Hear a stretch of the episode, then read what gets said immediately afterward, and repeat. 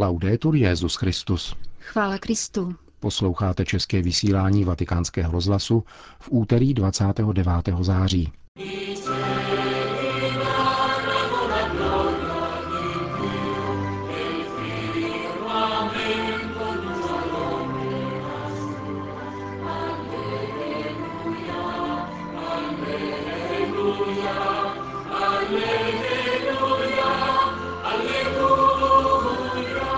Krátký spravodajský blok a tisková konference s papežem Františkem, která završila mezinárodní apoštolskou cestu na Kubu a do Spojených států. Taková jsou hlavní témata našeho dnešního vysílání, kterým provázejí Jana Gruberová a Milan Glázer. Zprávy vatikánského rozhlasu. Vatikán. Už jen měsíce nás dělí od setkání v Polsku. Krakov, město svatého Jana Pavla II. a svaté Faustiny Kovalské na nás čeká s rozpřaženými pažemi a otevřeným srdcem – Ježíš milosedný, jak jej známe z obrazu uctívaného v jemu zasvěceném chrámu, na vás čeká. Přijďte, abyste mu z hlouby srdce řekli, Ježíši, důvěřuji ti. Napsal papež v poselství k 31. světovým dnům mládeže, jejichž hlavní oslavy budou probíhat příští rok v Krakově. Jejich heslem jsou Kristova slova blahoslavení milosrdní, neboť oni dojdou milosedenství. Svatý otec připomíná, že poprvé pozval Jan Pavel II. mladé z celého světa do Říma na květnou neděli v mimořádném svatém roce vykoupení 1983-1984. A během velkého jubilea roku 2000 se na 15. světové dny mládeže sjeli více než 2 miliony lidí.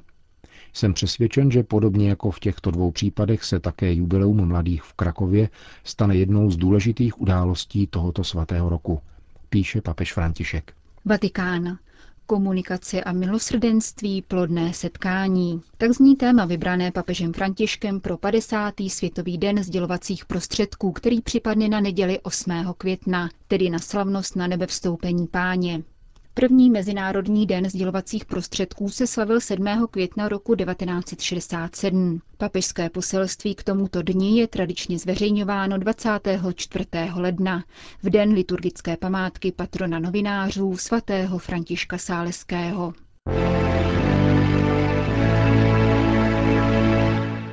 Desátou mezinárodní apoštolskou cestu papeže Františka na Kubu a do Spojených států amerických hodnotili dvě letecké tiskové konference.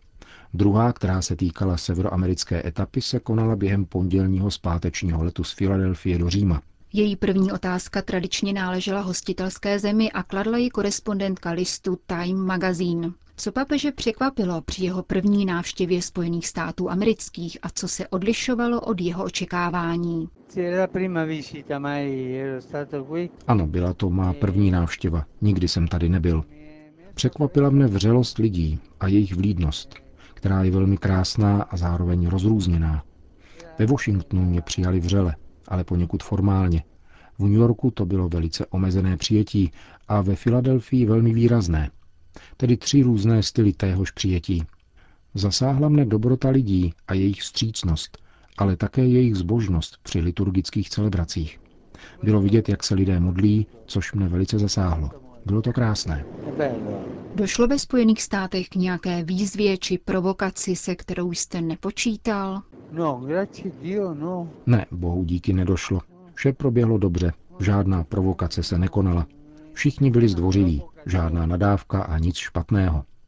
Musíme totiž s tímto věřícím lidem nadále pracovat tak, jako dosud, tedy doprovázet ho ve víře, v krásných i obtížných chvílích, radosti i nesnázích, když schází práce nebo se dostaví nemoc. Výzva, která stojí před dnešní církví, a nyní to dobře chápu, je tatáž, jako byla od jak živa. Být na blízku lidem, na blízku národu Spojených států. Být církví blízkou a nikoli odtrženou od lidu. A církev Spojených států tuto výzvu dobře pochopila a chce se jí zhostit. Novinář z filadelského deníku Philadelphia Inquirer se papeže zeptal, proč jste cítil potřebu vyslovit účast a dát útěchu biskupům Spojených států. Ve Washingtonu jsem mluvil ke všem biskupům Spojených států. Byli tam všichni z celé země. Cítil jsem potřebu vyjádřit svůj soucit, protože se stala velice ošklivá věc. Papež zde naráží na aféru sexuálních zneužití v církevním prostředí. Na mnohé z nich dolehlo velké trápení, když se věc provalila, protože jsou to muži oddaní církvi a modlitbě. Jsou to praví pastýři. Řekl jsem jim to za použití slov apokalypsy, že přicházejí z velkého soužení, protože to bylo opravdu velké soužení. A nikoli jenom citové strádání. Dnes jsem to také řekl skupině osob, které byly zneužity. Byla to nesnad apostaze, ale svatokrádež. Víme, že k případům zneužití dochází všude, v rodinném a ve školním prostředí, všude. Když se však zneužití dopustí kněz, je to ještě vážnější, protože kněz má poslání pomáhat dítěti či mladistvému v růstu k boží lásce, k citové zralosti a k dobru. A namísto toho pošlapává a deptá. To je zlo. A proto je to téměř svatokrádež. Takový kněz totiž zradil své poslání i povolání, které mu dal pán. Proto je církev v této věci neoblomná. Nelze věci zakrývat a ti, kdo tak činili, se také provinili. Také někteří biskupové to ukrývali. Je to ohavnost. Dát útěchu to neznamená říci, buď klidný, to nic není. Nikoli, to ne. Znamenalo to, bylo to nepěkné a tuším, že jste kvůli tomu nemálo plakali. Takový byl smysl o něch slov. Vy jste prosil o odpuštění, ale mnozí kněží, kteří se dopustili sexuálního zneužití nezletilých, o odpuštění neprosili. Vy byste jim odpustil a dále chápete oběti a jejich rodiny, které nejsou schopny odpustit. Pokud se někdo dopustí zla, je si vědom toho, co učinil a neprosí o odpuštění, prosím Boha, aby se toho ujal. Takovému já odpustím, ale on odpuštění neobdrží, protože se uzavřel. Jedna věc je odpustit a všichni jsme povinni odpouštět, protože všem nám bylo odpuštěno. Ale druhá věc je odpuštění přijmout. A pokud je takový kněz uzavřen odpuštění, neobdrží jej, protože zavřel dveře klíčem zevnitř. Zbývá pak jen modlit se, aby pán tyto dveře otevřel. Musíme mít ochotu odpustit, ale ne všichni obdrží odpuštění, nebo jej dovedou přijmout, anebo jsou ochotní odpuštění přijmout. Říkám tvrdé věci. A to vysvětluje, proč někdo svůj život končí krutě a špatně, aniž by obdržel pohlazení Boží. A druhá otázka, jak zněla? Jestli chápete oběti či rodiče, kteří nedokázali anebo nechtějí odpustit. Ano, chápu je. Chápu je. Modlím se za ně a nesoudím je. Nesoudím je a modlím se za ně. Jednou mi při podobné příležitosti, jako bylo dnešní setkání s oběťmi, jedna žena řekla, když se moje matka dozvěděla, že mne zneužili, rouhala se Bohu, odvrhla víru a zemřela jako bezvěrec. Já onu ženu chápu, chápu ji. I Bůh, který je lepší než já, ji chápe. Jsem si jist, že Bůh onu ženu přijal. Vždyť bylo zasaženo a zdrceno její vlastní tělo, tělo její dcery. Já to chápu. Nikoho neodsuzuji, že nemůže odpustit. Modlím se a prosím Boha, protože Bůh je mistrem při hledání řešení. Prosím jeho, aby to dal do pořádku.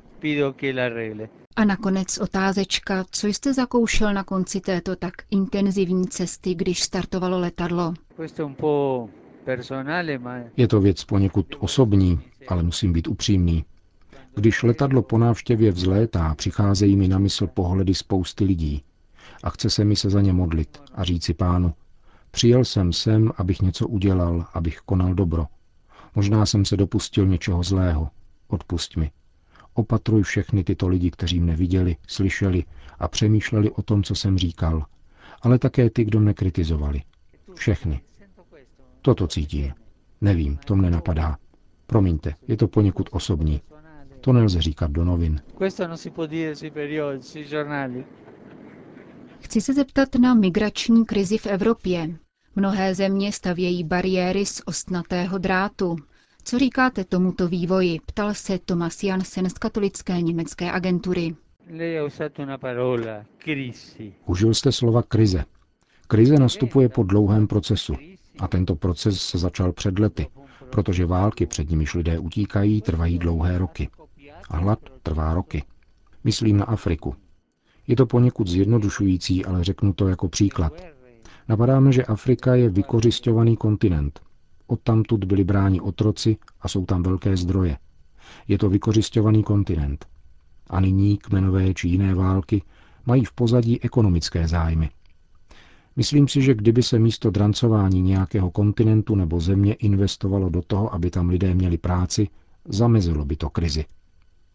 Pravdou je, že tato krize uprchlíků, jak jsem řekl v kongresu, je od konce druhé světové války nevýdaná a největší. Ptáte se mne na bariéry. Vy víte, jak končí zdi. Všechny zdi padají. Dnes, zítra či po stoletech, ale zhroutí se. Nejsou řešením. Zeď není řešením. V této chvíli je Evropa v nesnázích, to je pravda. Musíme být inteligentní a chápat, proč dochází k této migrační vlně. Není snadné nalézt řešení. Musí se však nalézt dialogem mezi státy. Bariéry nejsou nikdy řešením, zatímco mosty ano. Vždycky. Nevím. O zdech a bariérách smýšlím takto. Ať trvají déle nebo krátce, nejsou řešením. Problém však zůstane. Spolu s větší záští. To si myslím. Zástupce americké televizní sítě ABD News se zmínil o papežově neplánované návštěvě řeholní komunity malých sester ve Washingtonu, která se věnuje péči o chudé staré lidi. Tato kongregace již dva roky vede několik legálních bitev se státním zdravotnickým systémem ve Spojených státech, protože Obamova reforma je nutí k poskytování služeb v rozporu s vírou a naukou církve. Novináři zajímal papežův názor na výhradu svědomí. Podporuje František také lidi, včetně úředních a vládních představitelů, kteří tvrdí, že podle svého svědomí nemohou oddávat osoby stejného pohlaví. Jedná se také v tomto případě o výhradu svědomí z hlediska náboženské svobody, ptal se. Nemohu nosit v hlavě všechny případy, které zahrnuje výhrada svědomí. Mohu říci, že výhrada svědomí je právo, které vstupuje do každého lidského práva. Je to právo a pokud se někomu nepovolí, aby uplatnil výhradu svědomí, popírá se dané právo. Výhrada svědomí musí vstoupit do každé soudní struktury, protože je právem, lidským právem. Je třeba skoncovat s právní selekcí. Toto právo je kvalitní a jiné nikoli. Je to lidské právo. Teď mluvím sám proti sobě, ale jako chlapce mne vždycky dojímalo, když jsem četl píseň o Rolandovi a četl jsem ji mnohokrát, jak tam byli všichni Mohamedáni v řadě, před nimi stále křtitelnice a nebo meč a oni si museli vybrat. Nebyla jim dovolena výhrada svědomí. Na výhradu svědomí však máme právo a pokud máme nastolit mír, musíme všechna práva respektovat. Týká se to také vládních úředníků. Je to lidské právo. Pokud je vládní úředník lidská bytost, má toto právo. Je to lidské právo. Další otázku kladl reportér sítě Sky News. Vrátil se k papežově řeči v OSN, ve které, jak podotkl, František užil silná slova o pronásledování blízkovýchodních křesťanů a tichu okolního světa. Co si papež myslí o zahájení francouzského bombardování v Sýrii?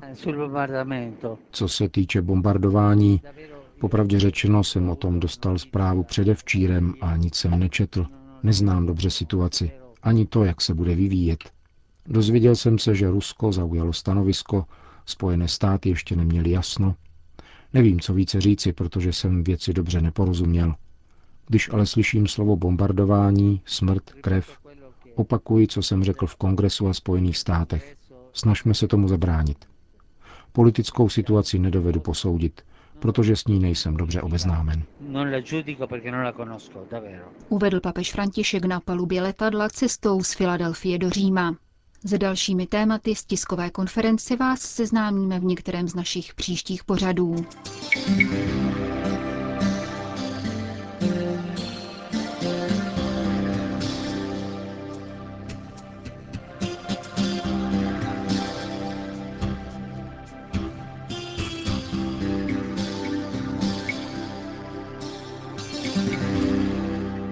Končíme české vysílání vatikánského rozhlasu. Chvála Kristu. Laudetur Jezus Christus.